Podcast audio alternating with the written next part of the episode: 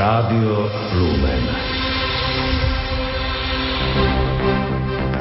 KDH Most Hit chcú odvolať ministerku zdravotníctva Zuzanu Zvolenskú. Ľudskoprávna organizácia tvrdí, že sírsky povstalci zabili počas augustovej ofenzívy najmenej 190 civilistov a ďalších 200 uniesli. Tak sa dopustili vojnových zločinov.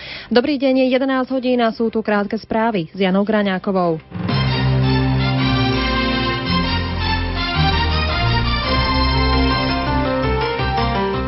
Generálna prokurátora preverí, či environmentálny fond v roku 2009 neporušil zákon, keď menil viac ako 2 miliardy korún na eurá. Ako pripomína dnes denník Pravda, fond tieto peniaze dostal za predaj emisí od firmy Interblue Group. Pri výmene na eurá prišielo 800 tisíc eur, ktoré mu potom chýbali na zatepľovací program. Za túto sumu sa mohlo v tom čase zatepliť 10-12 poschodových bytoviek, teda takmer 500 bytov. Predaj emisí patrí medzi najväčšie kauzy funkcii prvej vlády Roberta Fica. Pre ňu prišli o miesto dvaja ministri životného prostredia, ktorí boli nominanti vtedajšej vládnej SNS. Štát mal pri tomto obchode prísť o 66 miliónov eur.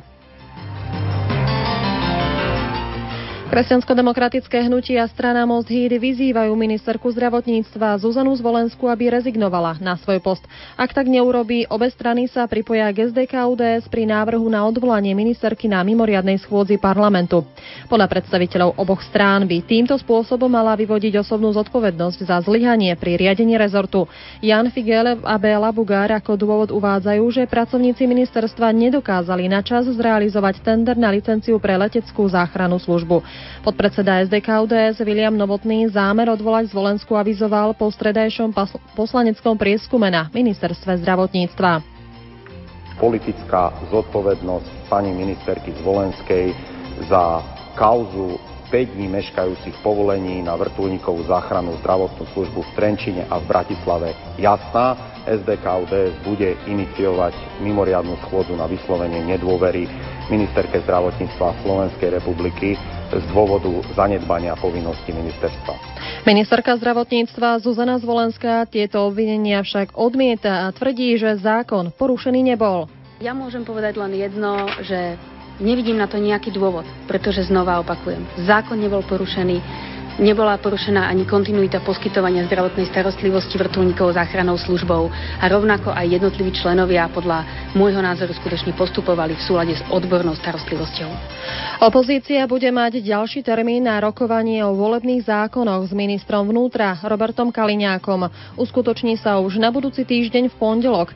Opozícia mala diskutovať s ministrom ešte včera. Rokovanie však väčšina z jej zástupcov ale odmietla, keďže pozvánka im prišla len ráno, krátko po 8 hodine krajine. Navyše takéto zvolávanie rokovaní o vážnych zákonoch zároveň opoziční poslanci odmietajú. Na rokovanie prišla len nezaradená poslankyňa Jana Žitňanská z Novy a počase sa pridal aj nezaradený poslanec Alois Hlina. Sýrsky povstalci zabili počas augustovej ofenzívy najmenej 190 civilistov a ďalších asi 200 uniesli, čím sa dopustili vojnových zločinov.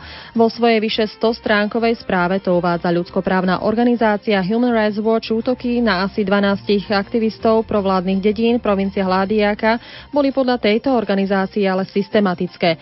Dajú sa teda považovať aj za zločiny proti ľudskosti. Povstalci podľa svetkov chodili dom od domu a v niektorých prípadoch postrielali celé rodiny. Popravených bolo najmenej 67 civilistov. Aktivity disciplinárnej komisie Slovenského futbalového zväzu v súvislosti s korupčnou aférou sú zatiaľ bez konkrétneho záveru.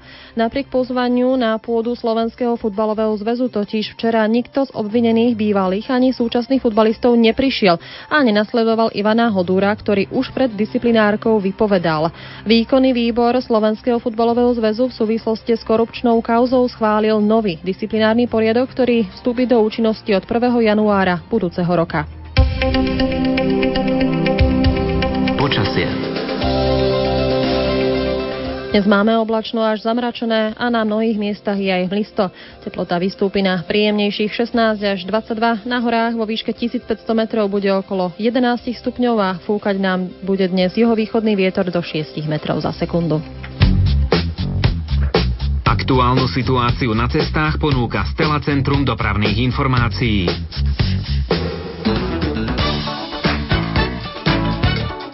Pozor na svoju rýchlosť si určite dajte na diálnici D1 pri Čataji smere do Trnavy, na výjazde z Oponíc smere do Solčian, na výjazde do Považskej Bystrice smere z Biče, na výjazde z Banskej Bystrice smere do Starých hôr, na výjazde z Dolného Kubína smere do Párnice vám môžu tiež namerať rýchlosť, ako aj v Ružomberku na Bystrickej ceste pri nemocnici smere na Tatranskú cestu, na výjazde z Liptovského hrádku smere do Liptovského Mikuláša, v Spišskom Hrušove smere do Jamníka, v Šebastovciach obojsmerne a na výjazde zo Sačurova Šebastova smere do Čemerného.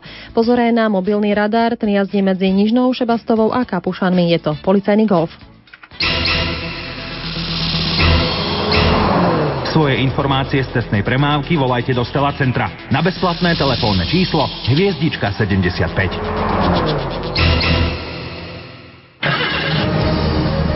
K istotám pre jazdu autom patrí aj poistenie auta. Ponúkame vám ho aj na našej stránke www.lumen.sk.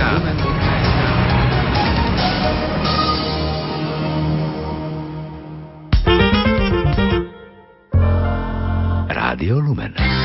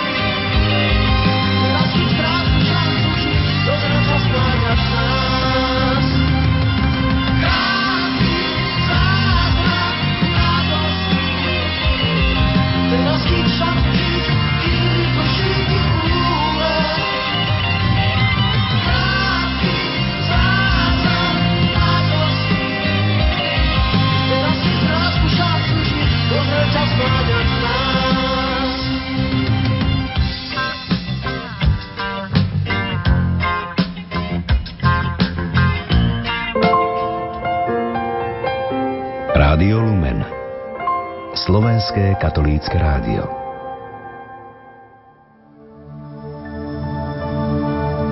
Modlitba na prstoch s pápežom Františkom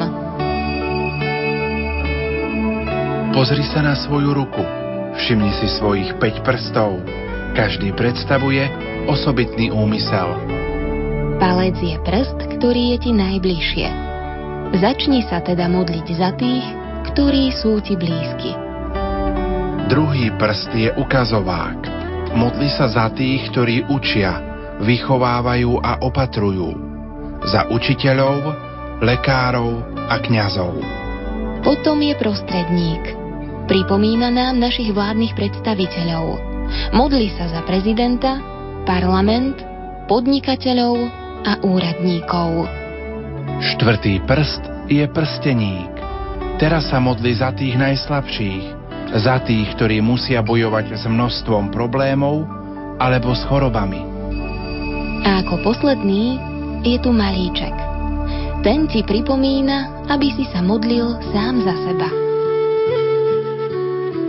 Jednoduchá modlitba, ktorá nás môže spojiť s našim Bohom. Pridáte sa aj vy? Modlitba na prstoch s pápežom Františkom. Benedicat vos omnipotens Deus, Pater et Filius et Spiritus Sancti.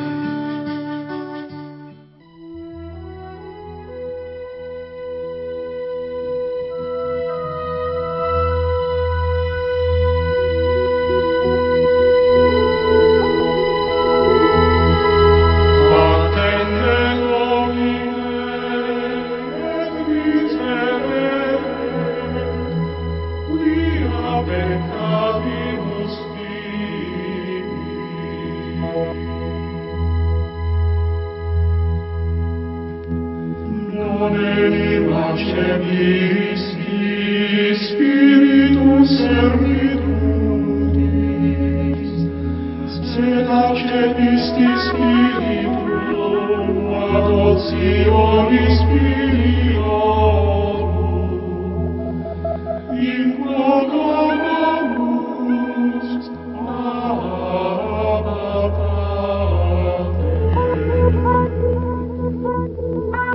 sei mio figlio, io oggi ti ho generato. Io gli sarò padre, egli mi sarà figlio. Sono parole profetiche, esse parlano di Dio che è padre nel senso più alto e più autentico della parola. Dice Isaia, Signore, tu sei nostro Padre, noi siamo argilla e tu colui che ci dà forma. Tutti noi siamo opera delle tue mani.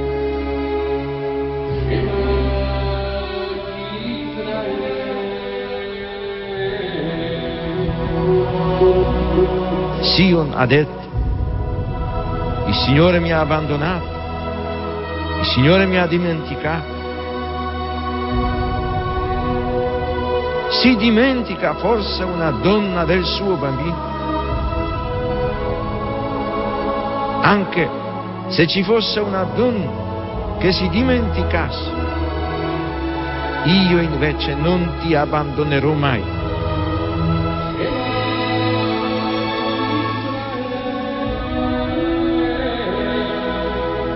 È significativo che nei brani del profeta Isaia la paternità di Dio si arricchisca di connotazioni che si ispirano alla maternità.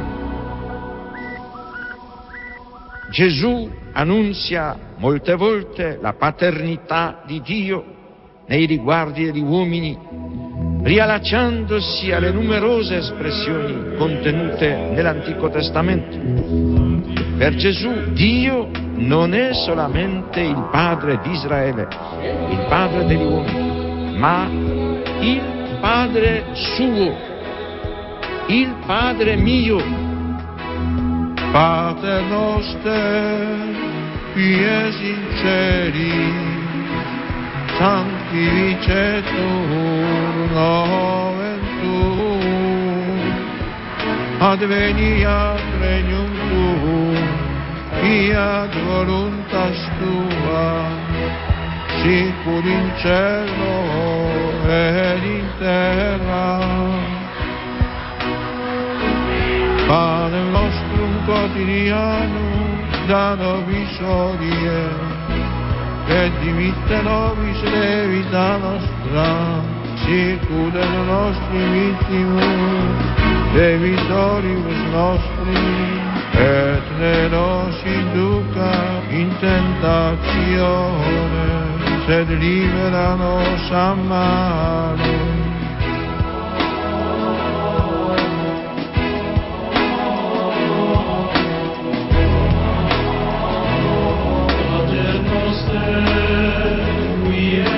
sanctificetur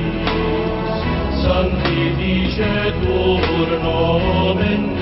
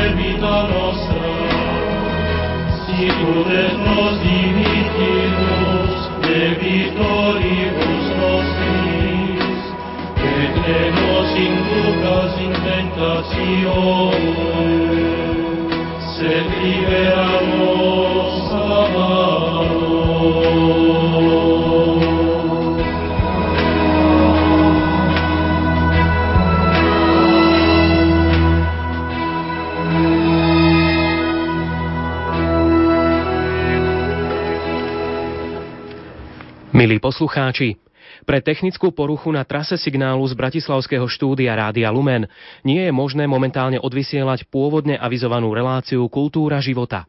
Téme histórie hnutia za život na Slovensku sa budeme venovať v niektorom z jej ďalších vydaní. Ospravedlňujeme sa a ďakujeme za pochopenie. Program, ktorý si o chvíľu vypočujete, vysielame v repríze.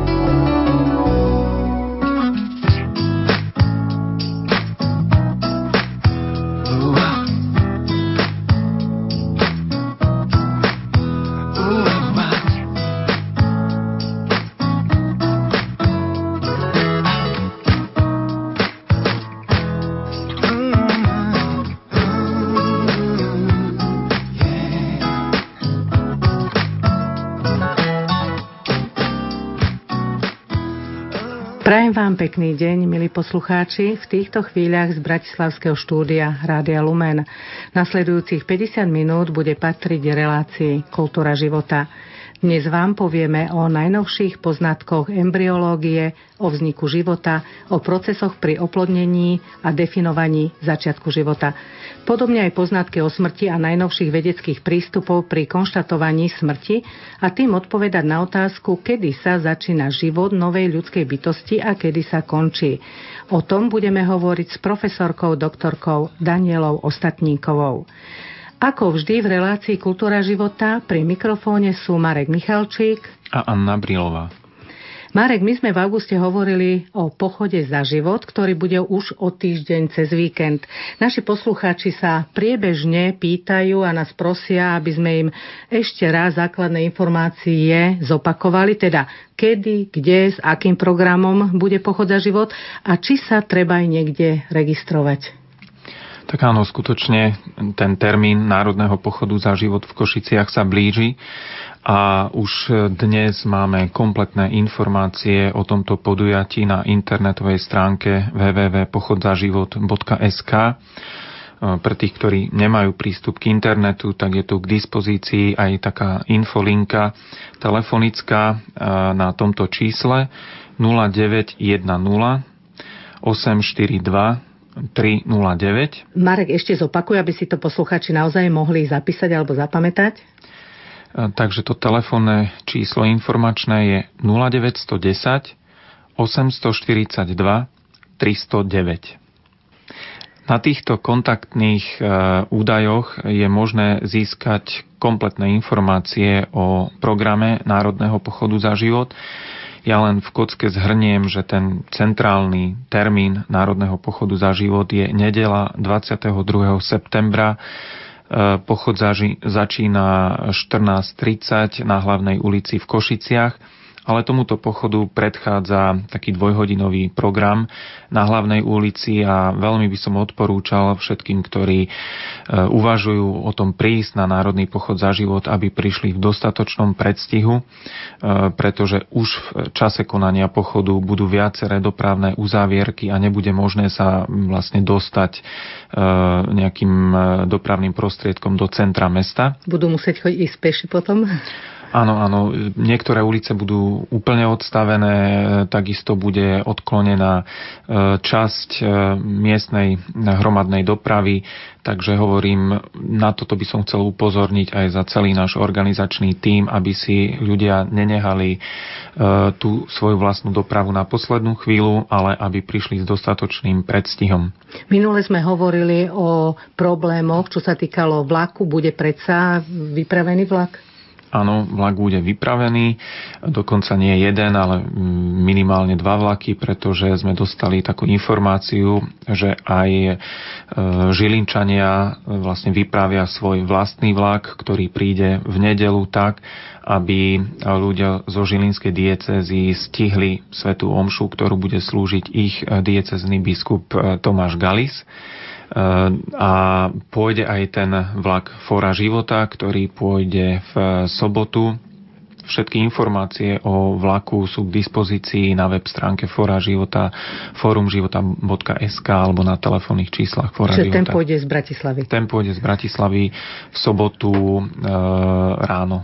Marga, ešte o tej registrácii. Treba sa registrovať, netreba? Netreba sa registrovať pre tých, ktorí, ktorí nepotrebujú zabezpečiť ubytovanie, ale ja by som chcel veľmi pekne poprosiť všetkých, ktorí plánujú prísť do Košíc, aby sa zaregistrovali, pretože tým nám pomôžu lepšie sa pripraviť na toto podujatie a lepšie odhadnúť e, všetky potrebné organizačné aj bezpečnostné zabezpečenia. Takže to bol pochod za život, ktorý bude o týždeň 22. septembra v Košiciach.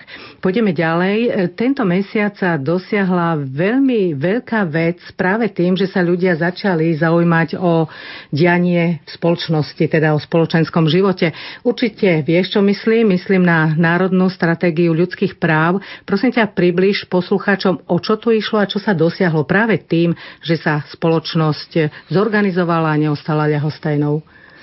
Počas leta e, bola do takého, e, nebolo to klasické pripomienkové konanie, ale e, bolo to vlastne poskytnutie priestoru mimovládnym organizáciám na zapojenie sa do procesu tejto stratégie ľudských práv ktorá mala vlastne a má určovať nejaké postoje štátu pri realizácii ľudských práv spoločnosti. E, táto, tento návrh stratégie e, bol pripravený, avšak ani jeho posledná redakcia nezohľadňovala niektoré veľmi vážne pripomienky viacerých mimovládnych organizácií. A teraz v septembri sa vlastne stalo, že predovšetkým na nátlak týchto organizácií, tak minister zahraničných e, vecí odsunul vlastne realizáciu tejto stratégie o rok a čo je také výnimočné a čo si aj tak predznačila, čo si myslím, že je aj také veľmi povzbudivé do budúcnosti, že práve pri pripomienkovaní tejto stratégie sa medzi mimovládnymi organizáciami vytvorila taká platforma, ktorá vyjadrovala svoje, svoje pripomienky, môžem spomenúť predovšetkým také prehnané prehnané e, zdôrazňovanie e, rodovej rovnosti a práv e, LGBTI. Čiže ľudí, nadštandardné práva homosexuálov. Nadštandardné práva, áno. Pričom v tomto dokumente ale chýbali zasa také témy, ako sú výhrada svedomia alebo starostlivosť o práva e, zdravotne ľudí so zdravotným postihnutím a podobne.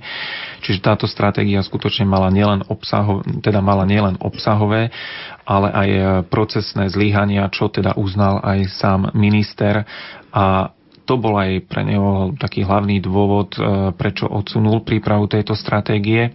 No a teraz je vlastne aj na nás, na tých organizáciách, ktoré pripomienkovali túto stratégiu, aby, aby sa zapojili do mm, prípravy tohto, mm, tohto dokumentu a e, vnášali relevantné pripomienky a návrhy. Minister Lajčák tiež vyjadril a konštatoval, že boli prekvapení takýmto záujmom verejnosti práve o túto stratégiu ľudských práv a taktiež bol otvorený pre ten dialog, tak verme, že bude i naďalej otvorený pre ten dialog a verejnú mienku, aby sa to dostalo naozaj na tú pravú mieru. To bola stratégia ľudských práv. Marek, máš ešte niečo, nejaké novinky? Áno, mám veľmi čerstvú novinku zo včera, pretože včera e, som dostal informáciu e, z koordinačného strediska v Bruseli, že e, Európska iniciatíva občanov Jeden z nás dosiahla už 1 milión podpisov od obyvateľov Európskej únie. Skúsme približiť, o čo vlastne ide, lebo nemusí každý rozumieť, čo to znamená jeden z nás. Áno, je to Európska iniciatíva občanov, ktorá je zameraná na ochranu ľudského života od počatia a jej cieľom je e, zabrániť tomu, aby z prostriedkov Európskej únie sme financovali výskum na embriách alebo zahraničnú pomoc vo forme podporovania umelých potratov. Takže pod túto európsku iniciatívu sa už podpísal 1 milión občanov, čo je vlastne tá základná podmienka na to, aby táto iniciatíva e, mohla byť úspešná, teda posunutá do takého ďalšieho legislatívneho procesu v rámci Európskej komisie. Avšak treba zdôrazniť, že e, toto e, nie, ne, nestačí, alebo že 1 milión podpisov nemusí stačiť v prípade, že niektoré z tých podpisov budú orgánmi uznané ako neplatné, neúplné a podobne. Preto mm, pokračujeme v tej iniciatíve zbierania podpisov pod iniciatívu Jeden z nás a vlastne spoločne aj s ostatnými ko- národnými koordinátormi sme pripravili takú kampaň e, klikania a podpisovania, ktorá je z hodou okolností naplánovaná práve na 22. septembra e, v krajinách Európskej únie. Ale vzhľadom k tomu, že my na Slovensku máme 22. septembra Národný pochod za život, tak sa pripojíme k tejto kampani e, tak sa pripojíme k tejto kampani podpisovaním hárkov na Národnom pochode za život. A samozrejme tí, ktorí e, neprídu na Národný pochod za život alebo sa napríklad nedostanú e, k našim dobrovoľníkom, ktorí budú chodiť s podpisovými hárkami, tak môžu tak urobiť na stránke vanovas.eu lomené SK a tam už nájdú banner mm, klikaj a podpíš a vlastne tam nájdu aj takú navigáciu, ako jednoduchým spôsobom podpísať túto iniciatívu. V septembri, konkrétne 21. je ešte jedna akcia. Marek, vieš o nej, čo sa týka rodín a je v Bratislave? Áno, jedná sa o e, pochod e, na podporu rodiny, založenej manželstvom muža a ženy s názvom Hrdý na rodinu. Tento pochod sa uskutoční v Bratislave 21. septembra so začiatkom o 15. hodine pred Národnou radou a pozvaní sú predovšetkým e, e, občania s deťmi, teda rodiny s deťmi a priaznivci a podporovatelia tradičnej rodiny založenej manželstvom. thank you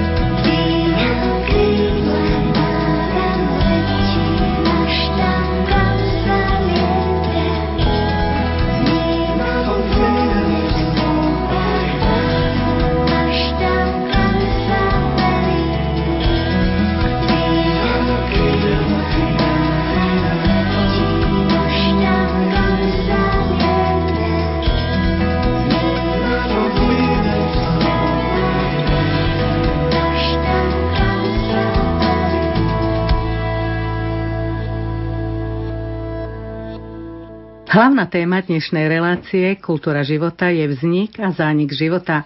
Na naše otázky bude odpovedať profesorka doktorka Daniela Ostatníková, prednostka Fyziologického ústavu Lekárskej fakulty Univerzity Komenského v Bratislave, ktorú vítam v Bratislavskom štúdiu Rádia Lumen. Vítajte. Dobrý deň, prajem, ďakujem za pozvanie. Marek, skôr ako sa dostaneme k samotným otázkam, približ prosím ťa konkrétnejšie, o čom dnes budeme hovoriť. Tak ja by som možno najskôr povedal, že prečo som vybral túto tému.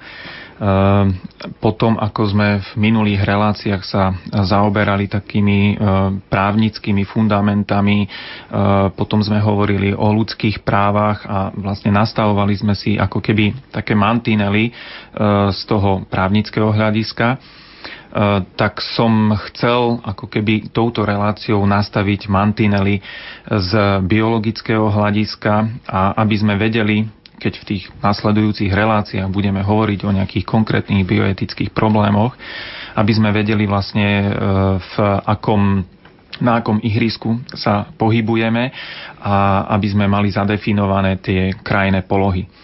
Takže aj túto reláciu ja vnímam ako uh, takú, takú, taký vhľad uh, do, do ďalších aj, alebo tak, taký úvod do nejakých ďalších relácií, v ktorých už budeme um, konkrétne sa zaoberať napríklad výskumom na embriách, prípadne v ďalších reláciách, určite v niektorej z ďalších relácií uh, sa budeme zaoberať témou eutanázie, respektíve paliatívnej medicíny a podobne.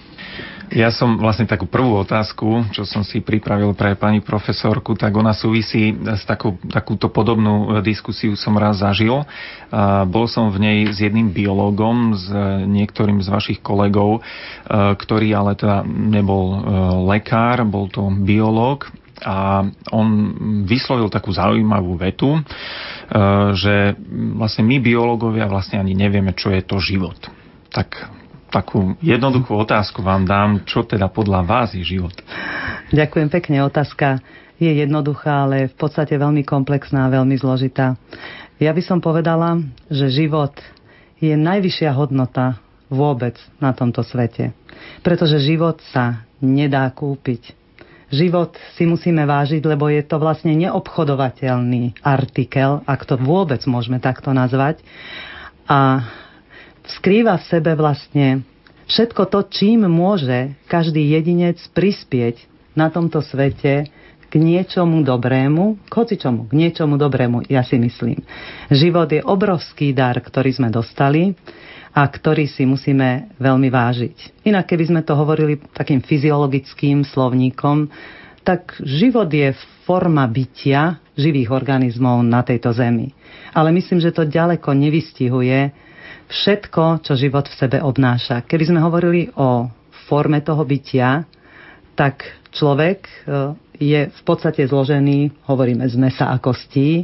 Samozrejme, že sú to bunky, miliardy buniek, ktoré tvoria orgány. A keď sa pozrieme na človeka, tak ho vidíme ako fyzickú bytosť. Ale to, čo vidíme ako fyzickú bytosť, to je nepatrný zlomok toho, čo obsahuje slovo život. Lebo život znamená, že tie bunky sú organizované do absolútne sofistikovaného systému, Každá bunka je vlastne jedným jedincom, a to hovoríme o tej jednoduchej bunke, lebo má všetko preto, aby mohla prežiť.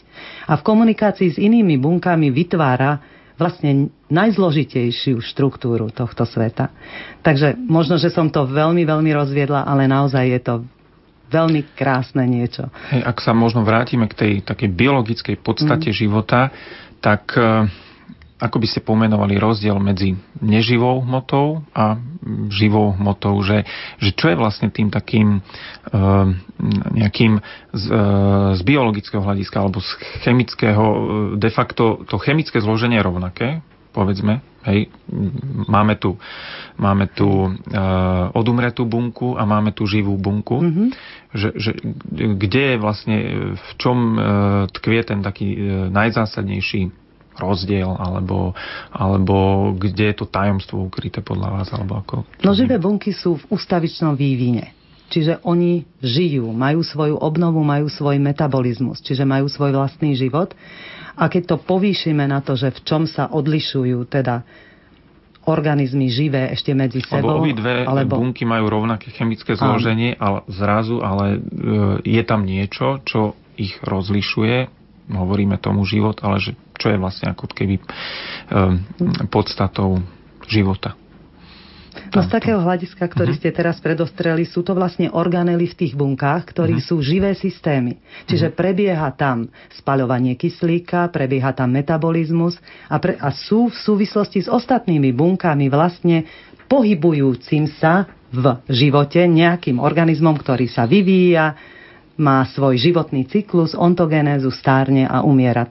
A okrem toho, že má tie bunky, ktoré tvoria jeho fyzickosť alebo fyzično, tak máme v podstate ducha.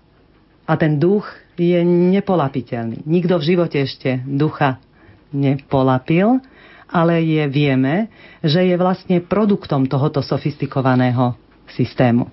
Čiže bunky v centrálnom nervovom systéme sú najzáhadnejšie bunky tohto sveta Mhm. pretože sú maličké, ale v spolupráci vytvárajú duchovné hodnoty, ktoré nemožno polapiť.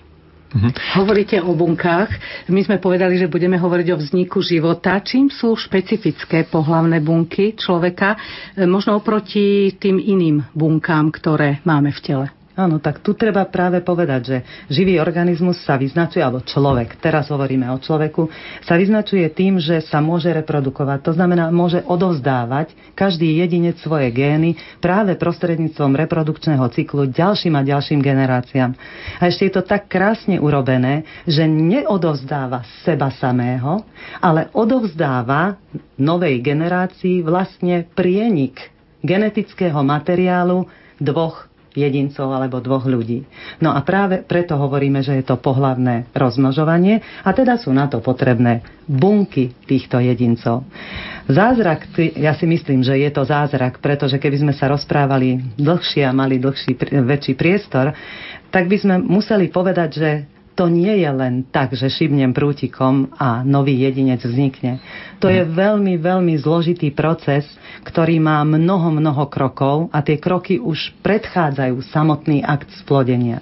Čiže to, čo predchádza tomu, to je akási atraktivita tých jedincov.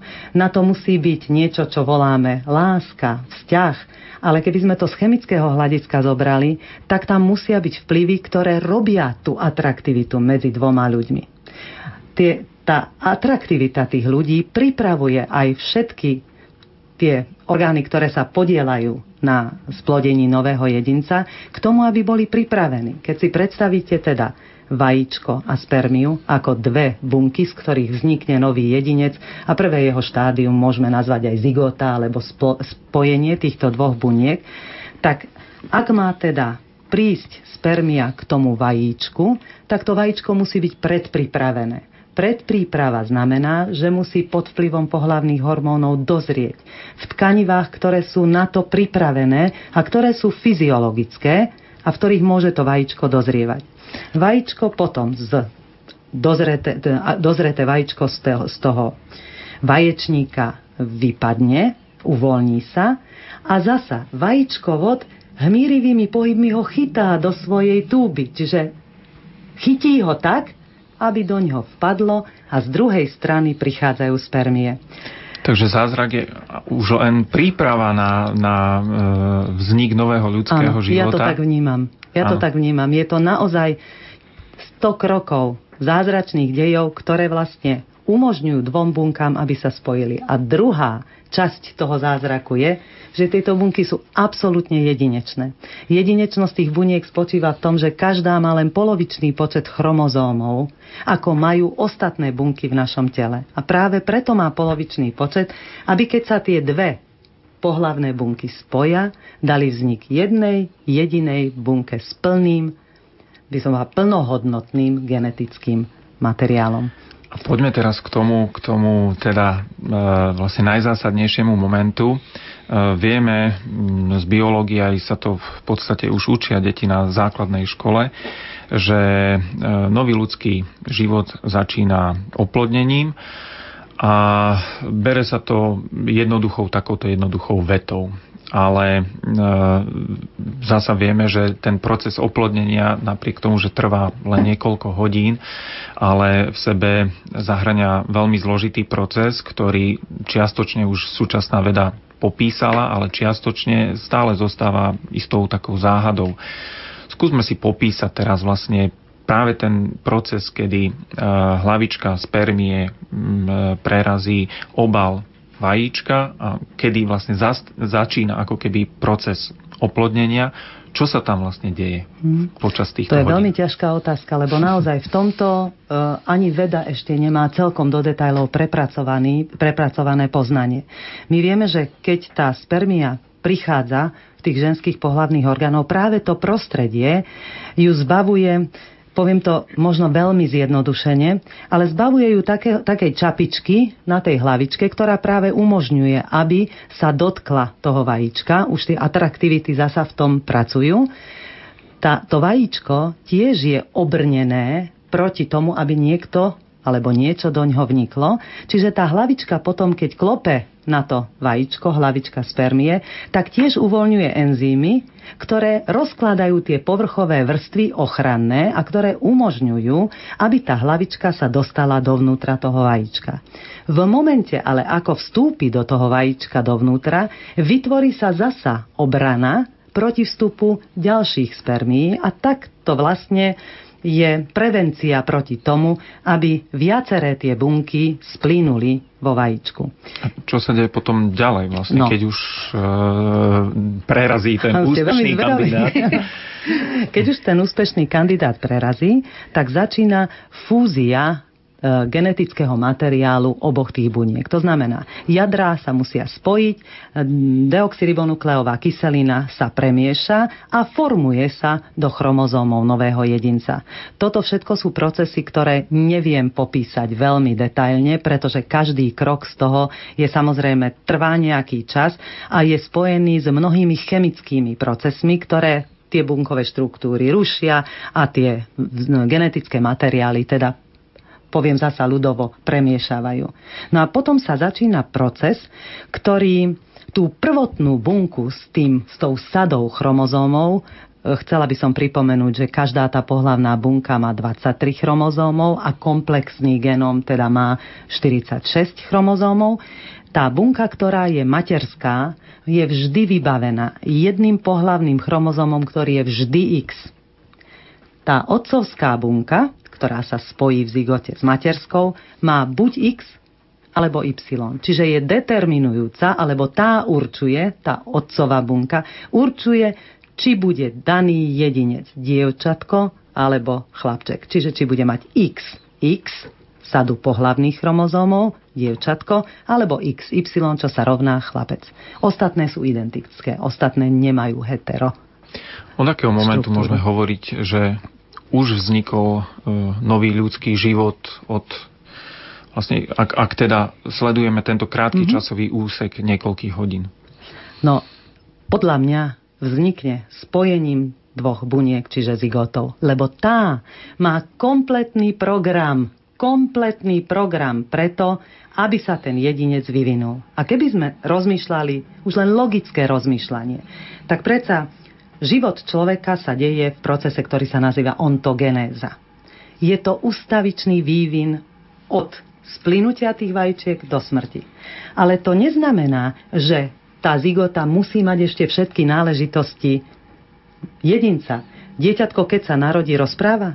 No nerozpráva, ale má všetky predpoklady k tomu, a vyvinuté štruktúry v mozgu, predprogramované kôrové štruktúry, ktorými sa naučí rozprávať a počúvať a keď má všetko ostatné fyziologické, tak za rok počúvania ľudskej reči ju samo začne produkovať. Takto isto má tá zigota. Všetko.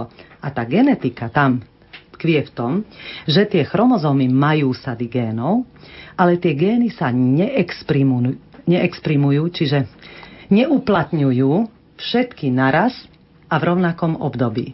Mhm. Čiže sú tam časovače, časové rytmy, ktoré určujú, exprimujú, že... určujú, že práve v tomto období sa tento jeden gén stane aktívnym a bude mm-hmm. produkovať proteíny alebo enzymy, ktoré potom určia nejakú tú vlastnosť toho živého organizmu. Čiže opakujem teda vašu otázku, trochu som sa rozrečnila, prepačte, že zigota je vlastne nový jedinec.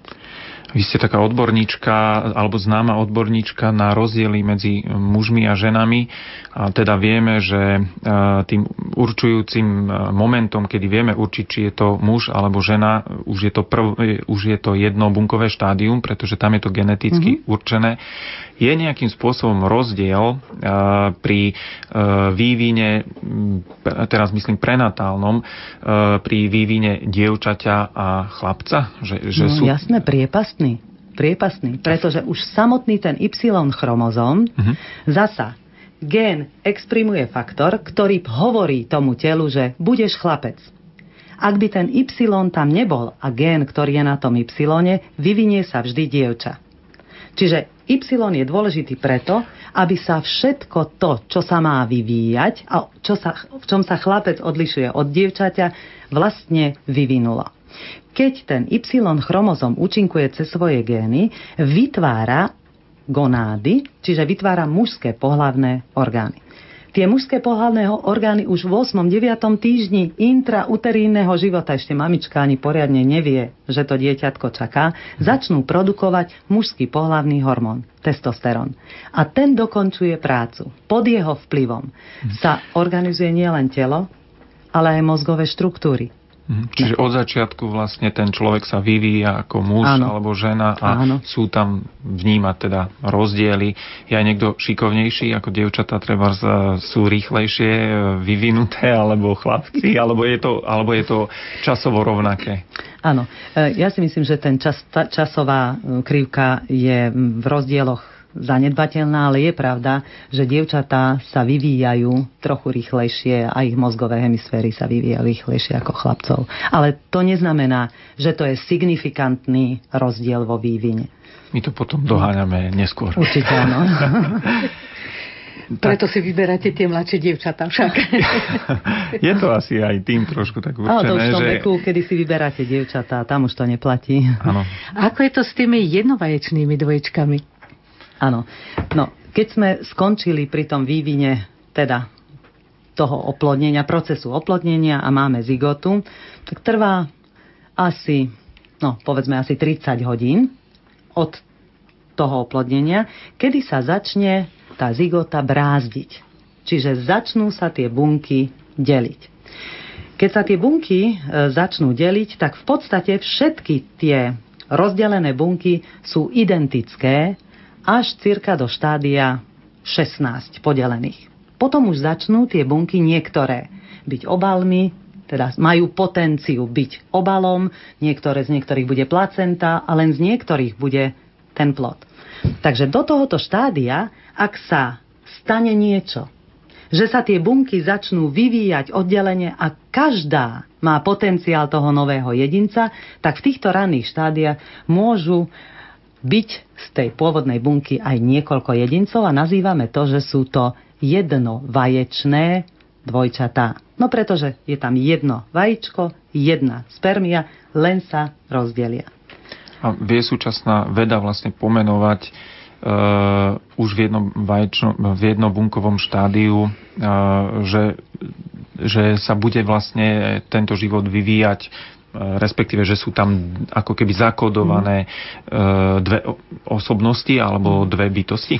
No, ak to veda vie, tak ospravedlňujem sa, ale ja to neviem. Mhm.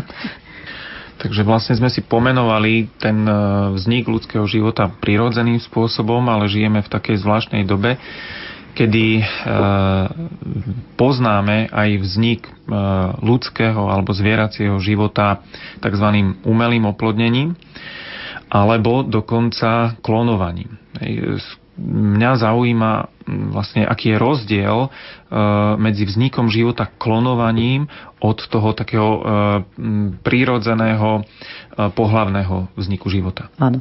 Vysvetlili sme si teda dve pohlavné bunky. Ich splynutie zigota znamená vznik nového jedinca prostredníctvom genetických materiálov dvoch jedincov.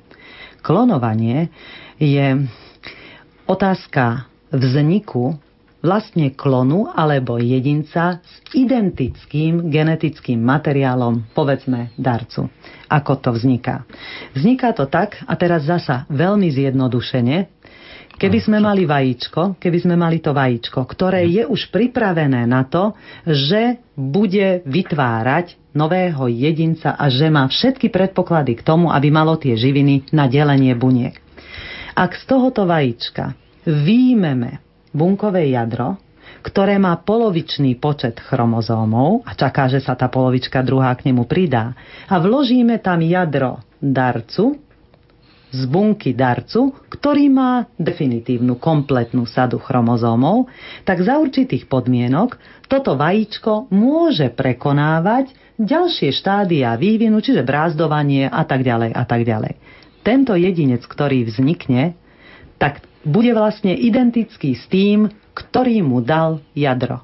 A to je čo, je tým, čo je tým impulzom, alebo čo sú tie podmienky, kedy vlastne e, nastane e, tá situácia, že to vajíčko sa začne vyvíjať? Nejaké elektrošoky, alebo e, čo je tým impulzom pri e, klonovacích technológiách?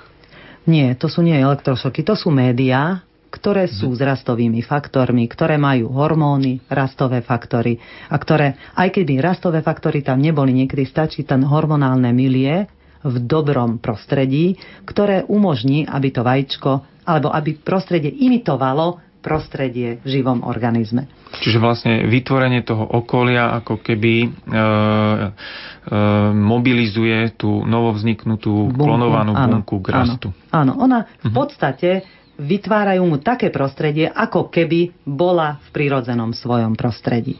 A už od toho momenta vloženia môžeme hovoriť o novom organizme. Áno. Ktorý Áno. vlastne začína svoju Áno, životnú, životnú púť. púť. Mhm.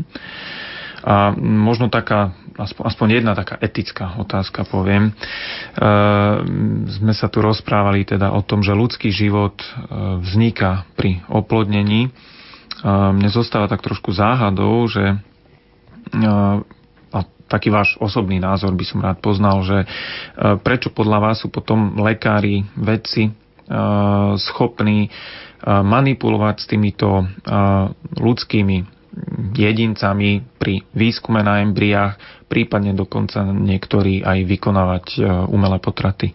Nebie sa to trošku e, s tou vedomosťou súčasnej vedy o vzniku ľudského života? Veľmi ťažkú otázku ste mi položili, ale budem sa snažiť odpovedať. E, viete, ľudský, ľudstvo celé ide stále dopredu. A je to o tom, že potrebuje to, aby išlo dopredu, tak stále báda.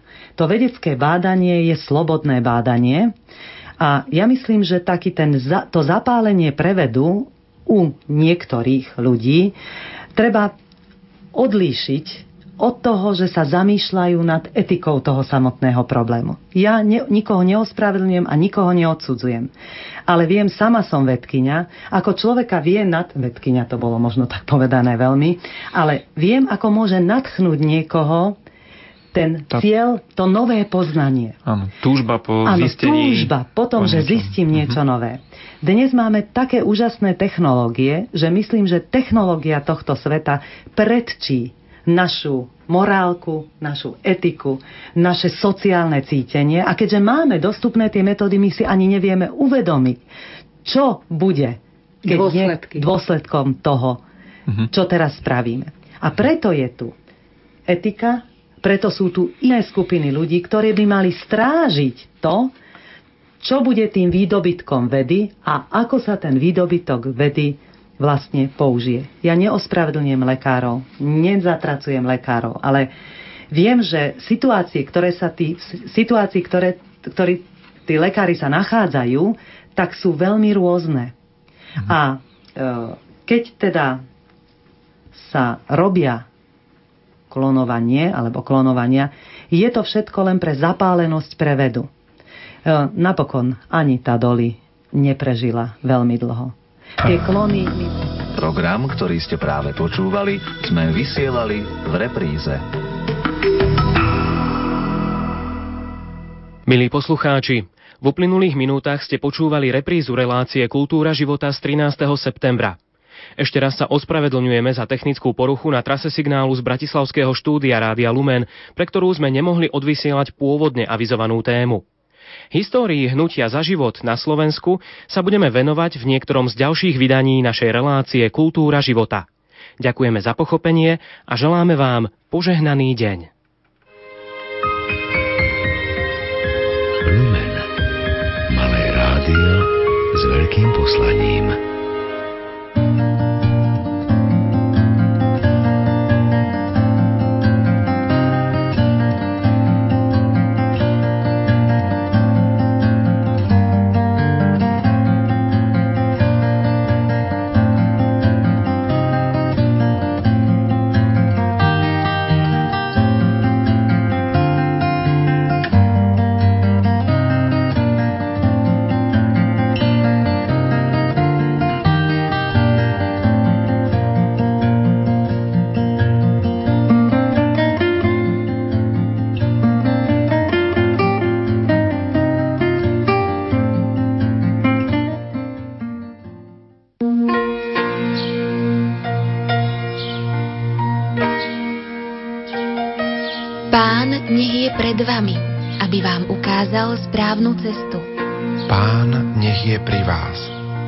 Zobral do svojho bezpečného náručia. Pán nech je za vami, aby vás chránil pred zákernosťou zlých ľudí. Pán nech je vo vás, aby vás obhajoval, keď vás cudzí napadnú.